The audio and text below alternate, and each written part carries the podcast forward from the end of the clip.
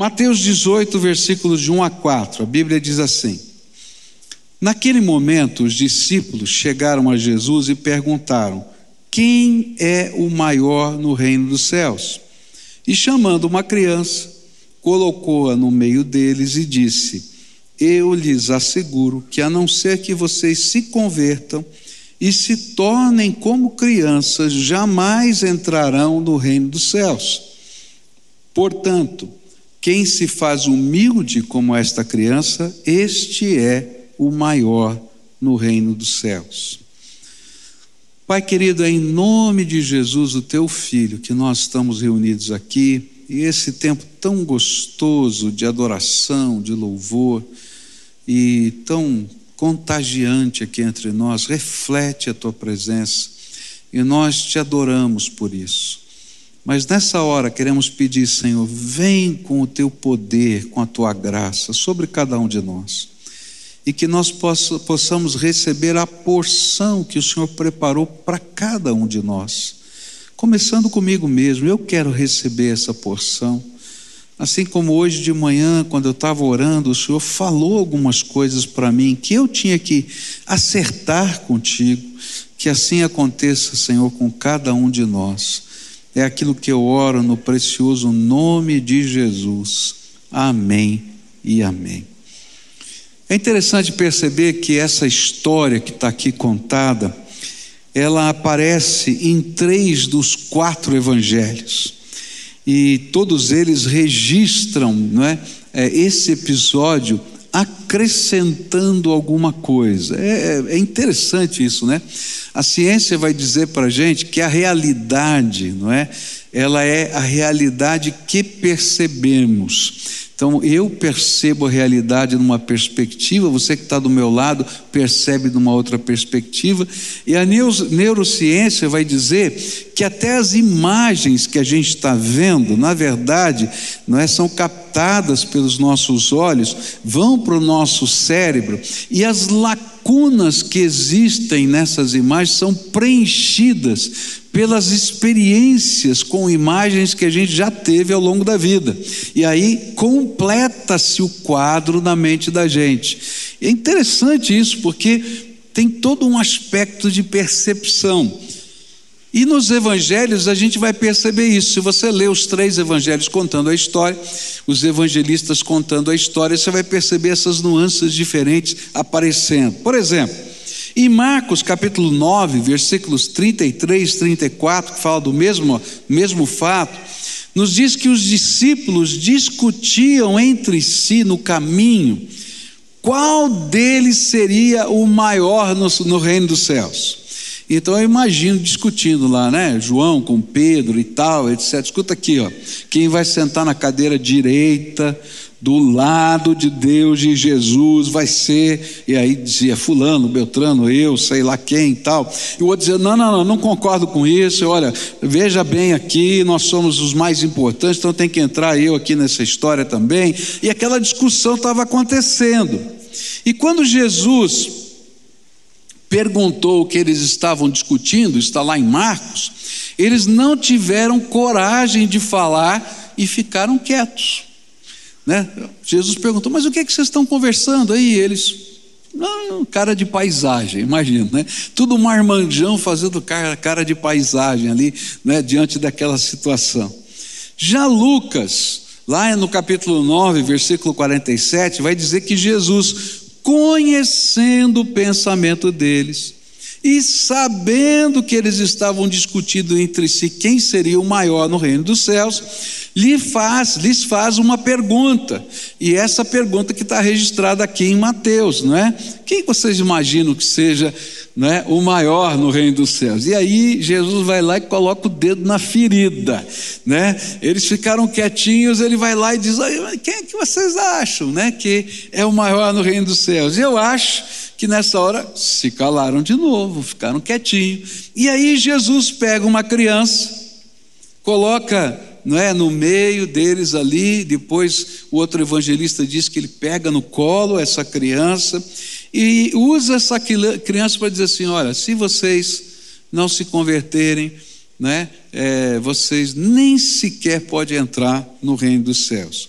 E ele começa então a responder, a partir desse texto, quais eram os critérios que o rei usa para tanto a hierarquia quanto a economia do reino dele.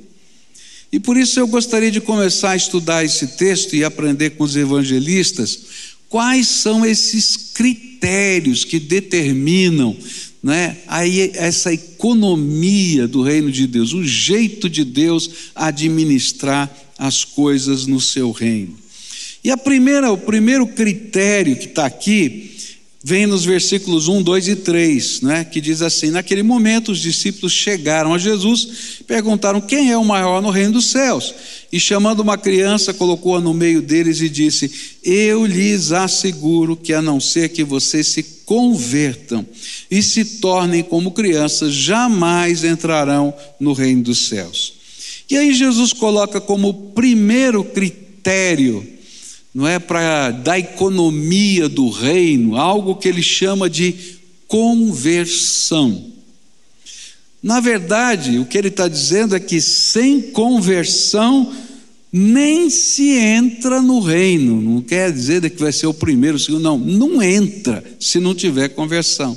E Jesus então mexe no princípio fundamental. Mas o que Jesus queria dizer quando ele usou essa palavra conversão? A Bíblia nos afirma que Jesus tomou aquela criança, colocou perto, trouxe para perto, colocou no colo e disse que eles não se convertessem para se tornarem como aquela criança em seus braços, nunca estariam no reino dos céus. E a palavra usada por Jesus aqui, conversão, significa uma mudança de rumo de 180 graus. Esse é o sentido da palavra. Ó, se vocês não mudarem o jeito de pensar, 180 graus do que vocês vinham discutindo no meio do caminho, nem no céu vocês entram. É isso que Jesus está falando. Vocês estão aqui seguindo uma rota e essa rota afasta, não traz para perto. Os valores que vocês estão buscando, os alvos que vocês estão disputando, não tem nada a ver com os valores do reino de Deus. Enquanto vocês estiverem competindo para serem os maiores, na verdade vocês estão se afastando do meu projeto, dos meus alvos no reino de Deus. E eu acho que isso foi um, um susto para os discípulos. Por quê? Porque a gente é ensinado desde pequenininho a regra da economia de mercado. Sabe qual é a regra da economia de mercado? Competição. É isso que a gente aprende desde pequenininho. Eu me lembro, não é que quando eu comecei a aprender a ler, a gente usava um sistema de ensino naquela época que era chamava-se cartilha.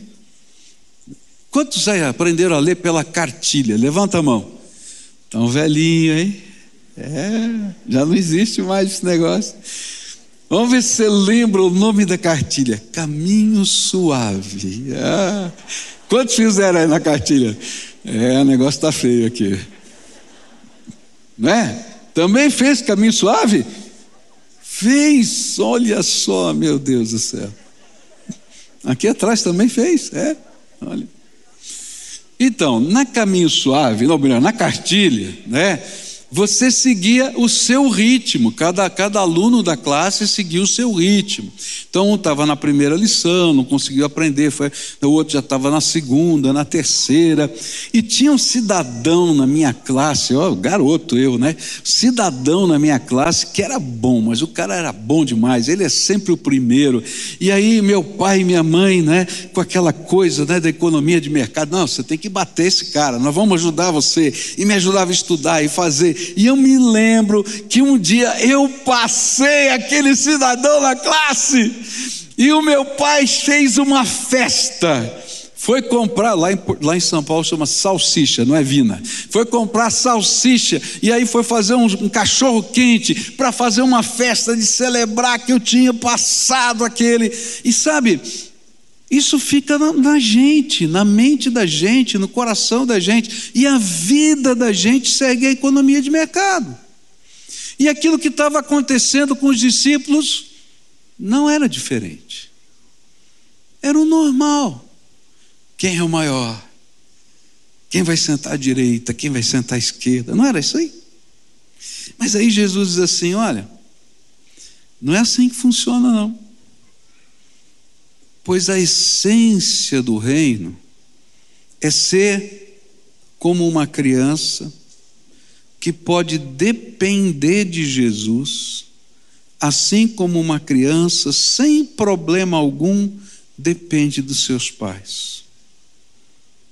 No reino, a essência dos valores é ser como uma criança que é capaz de confiar em Jesus Assim como uma criança não tem qualquer dificuldade para confiar nos seus pais. Do reino é ser como uma criança que tem afetividade com Jesus, como tem com seus pais. Semana passada eu fui jantar né, com a minha família depois de todos os cultos. E aí é, chegamos lá num, num restaurante para comer alguma coisa e estava a minha netinha. E a minha netinha estava super cansada, já era tarde da noite, falou: Vovô, me dá um colo, né? me pega no colo. E eu brinquei com ela, falei assim: Tá bom, eu pego no colo, mas eu quero um beijo. Ela falou: Tá bom, vovô. Eu peguei ela no colo. Quando ela subiu aqui no colo, me largou um beijo na boca. E não teve problema nenhum, na boa. Sabe, no reino de Deus a gente tem que ser uma criança que busca afetividade com Cristo, como a minha netinha, numa boa, sem problema nenhum, sem nada no coração, que não fosse afetividade. É ser como criança que deseja aprender com Jesus, como uma criança quer aprender com seus pais e não tem nenhum problema com isso é ser como uma criança que deseja participar das coisas de Jesus, assim como a criança quer participar de tudo com os seus pais. Conversão, nesse sentido, é dar meia volta do nosso orgulho, da nossa independência, para se colocar nas mãos do Senhor e aprendemos a ser conduzidos pela vida por Ele. E assim como uma criança é conduzida pela vida, a gente está sendo conduzido por Jesus. E aí a gente vai ter que aprender algumas capacidades que a gente esqueceu. A capacidade de se arrepender, a capacidade de pedir perdão, a capacidade de se submeter a capacidade de amar, a capacidade de se deixar conduzir. E sabe, Jesus quer que você aprenda a caminhar com Ele, mas para isto é preciso que você decida mudar algumas coisas na rota da sua vida. Porque às vezes a gente, nessa economia de mercado, a gente aprendeu a, a, o orgulho, a autodeterminação, a independência, a gente aprendeu a controlar. E o Senhor está dizendo assim: olha, você precisa pular no meu colo e deixar eu te guiar. Sem você pular no meu colo e deixar eu te guiar, nem no céu você entra. Quanto mais entender os valores do reino de Deus. Mas sabe o que é estranho nessa história toda? É que Jesus não estava falando para as multidões. Com quem Jesus estava conversando? Com os doze discípulos, com as pessoas mais próximas dele. Isso levanta aqui um alerta na minha mente, é que às vezes nós, como aqueles discípulos, estamos numa igreja, fazemos parte de uma comunidade, temos uma religião, a gente até conhece alguns milagres de Deus, alguns valores, mas a gente não entendeu o essencial. E a gente continua indo para o lado errado. Porque conversão é essa mudança de mentalidade, essa mudança de rota, onde a gente deixa as coisas mais profundas da vida serem transformadas pelos valores de Deus. Se a gente pega a economia de mercado e leva para dentro da nossa casa, querido, pode ter certeza que a sua família vai se arrebentar. Porque a gente vai amar quem merece o nosso amor. Essa é a ideia do, da, da economia de mercado. Mas quando a gente olha para um filho, a gente ama só porque ele existe. Se você não conseguir amá-lo só porque ele existe, então ele vai viver uma luta interna, eterna dentro da alma. A gente ama um marido e ama uma esposa, não porque eles realizaram ou fizeram, mas porque a nossa alma se completa um no outro. Você está entendendo o que eu estou falando? Se a gente leva a economia de mercado, para as áreas essenciais da vida, a gente vai quebrar essas áreas essenciais. E é por isso que Jesus está dizendo: ó, tem que pular no meu colo, porque vocês foram de tal maneira trabalhados com essa visão do mundo, que vocês não conseguem olhar as coisas e as pessoas mais importantes da vida. Eu já vi muito casamento acabar, porque pessoas não sabem definir o que é mais importante. Quem abre mão do quê? Eu já vi muito filho se perder nessa vida porque não entende amor. Eu me lembro de um testemunho de uma pessoa que eu ouvi, e esse testemunho era mais ou menos assim: quando alguém abriu mão do seu tempo de trabalho para estar tá com aquele menino. E aquele menino ficou tão empolgado e disse assim: Eu nunca imaginei que eu fosse mais importante do que o trabalho. Porque na minha vida nunca teve tempo para mim com os meus pais. Mas alguém parou de trabalhar para me atender. Você está entendendo? Jesus está dizendo: ó, se não se converter, se não houver uma mudança radical, você não entendeu nada sobre o reino de Deus. Andavam com Jesus, mas não tinham aprendido a lição principal: que sem conversão que nos conduz a uma entrega total, nem no reino a gente consegue entrar. E é por isso que eu quero aprender com Jesus a ser como criança. Tem tanta coisa que eu não sei. E olha que eu já estou de cabelinho branco, eu fiz até caminho suave. Mas eu não sei. E eu tenho que aprender a pular no colo de Jesus para reaprender tanta coisa na minha vida. E essa é a essência do reino.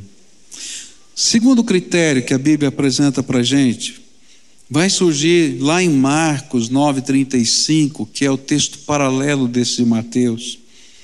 E diz assim: Assentando-se Jesus, chamou os doze e disse: Se alguém quiser ser o primeiro, será o último e servo de todos.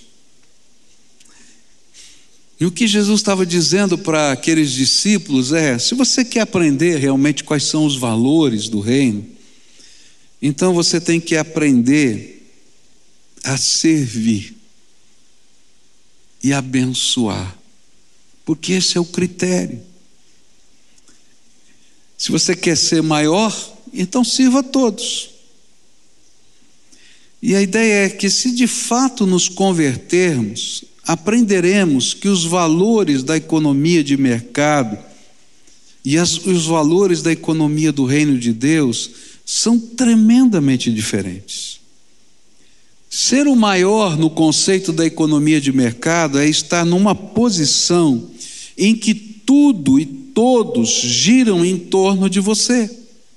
Essa é a ideia de maior na economia de mercado. em que as pessoas que estão à sua volta estão ali para atender os seus desejos.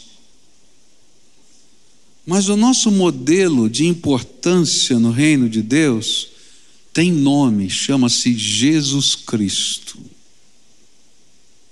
E qual foi o modelo que Jesus ensinou para a gente?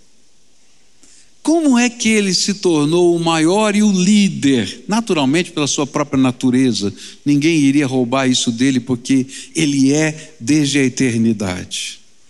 Porém, ele mostra isso para a gente.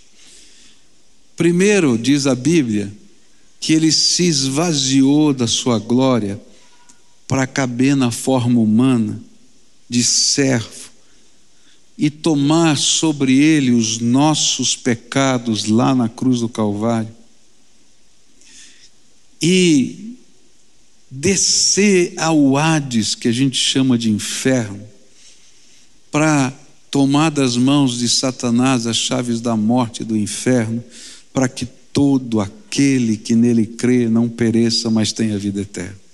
Agora a gente fala isso, que faz parte do credo apostólico, e às vezes a gente não entende a dimensão disso. A gente não entende a grandeza desse modelo. A Bíblia diz que Jesus, Deus e o Espírito Santo fazem parte daquilo que nós chamamos trindade divina. Três pessoas mais um em essência. Difícil da gente entender na matemática da gente, não é? Mas dá para entender quando a gente olha para a nossa humanidade, porque Deus coloca na, na própria vida da gente modelos para a gente entender. Modelos que são indivisíveis, mas que são tão diferentes entre si, mas que fazem parte do mesmo DNA. Por exemplo, você é corpo, alma e espírito. Corpo é fácil. Bate aí, você vai sentir o seu corpo. Não é verdade? Alma é vontade, é personalidade, é a tua capacidade interior, aquilo que tá, que faz você ser único, não apenas na sua fisionomia, no seu jeito, mas é o seu temperamento. E o espírito é aquela tua capacidade única entre todos os seres criados de ter uma conexão com o Deus vivo. E aí você é triuno, como Jesus, Deus e o Espírito Santo são. Mas aí acontece algo extraordinário na dimensão divina, porque Ele tinha um plano para salvar a nossa vida. Ele se esvazia da glória de ser Espírito uno com Deus para se encarnar. E queridos, esse foi um fato irreversível. A partir daquele dia, por toda a eternidade, Jesus vai ter um corpo. Hoje ele tem um corpo glorificado, a semelhança do corpo daqueles que ressuscitarão para a glória eterna. Para sempre. Porque ele amou você. E esse é o modelo que ele está passando para a gente. Na economia do reino, o maior, o mais importante, o líder é aquele que aprendeu a servir a todos em nome de Jesus. E como uma criança gosta de ajudar, assim o que anda com Cristo vive para ser uma bênção. E aí nós somos movidos pelos valores do reino. E eu quero saber que aflito eu posso socorrer? Que faminto eu posso alimentar? Para que doente eu preciso afofar a cama? Para quem eu devo expressar o amor de Jesus? Isto desinteressadamente.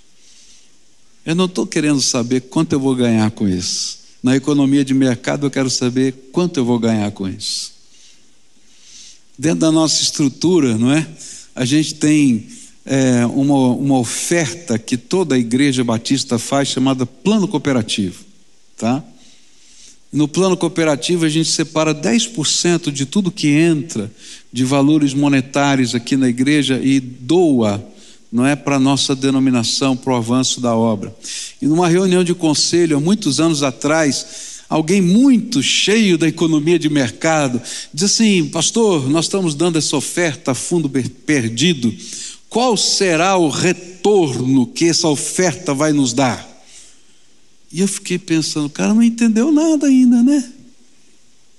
Meu querido, retorno é a glória de Deus, a expansão do reino, é para isso que a gente está fazendo.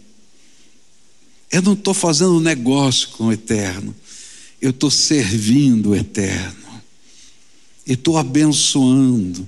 E se eu só faço aquilo que eu controlo e administro, então eu não aprendi nada no reino de Deus.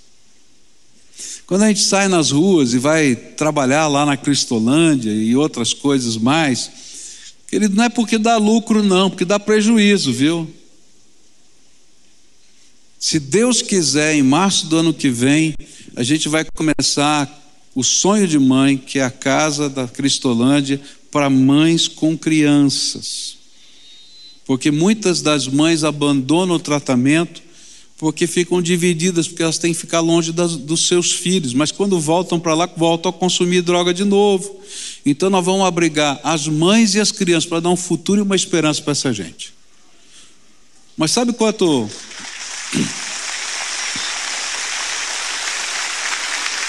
Mas sabe quanto vai custar só esse projeto? 40 mil reais por mês. Porque eu tenho que ter uma estrutura exigida pelo Estado, tem que ter psicólogo, tem que ter é, assistente social, tem que ter nutricionista, tem que ter um monte de profissionais, e tudo isso é pago. Não é que dá lucro, não. A gente faz isso porque a gente tem uma visão. Sabe qual é a visão? Quando a gente vê aquela pessoa lá no meio da rua e que todo mundo já desistiu daquela gente, e todo mundo não acredita mais nisso, inclusive a família diz: não tem jeito. A gente chega para aquela pessoa e diz assim: olha, eu quero dizer para você que Deus tem um plano para a tua vida.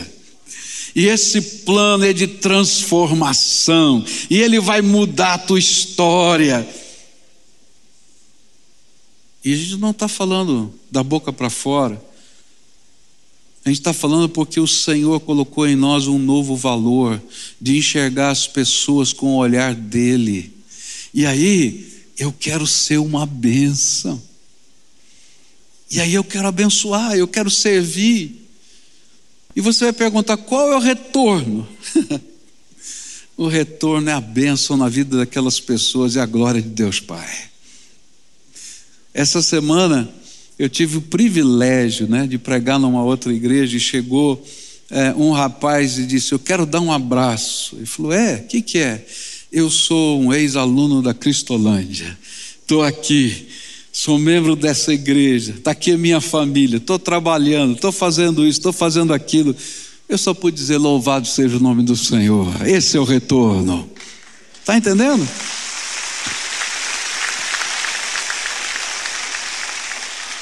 Mas o inverso acontece também no meio dos discípulos. Alguns anos atrás eu preguei num congresso de juventude e chegou lá para cantar naquele congresso um cantor gospel. Confesso que ele não era nem tão famoso assim, tá? Mas de repente o homem chegou numa limusine com o seu secto todo ao lado. E eu fiquei olhando assim, Fiquei pensando comigo, né? O que, que Jesus pensaria disso?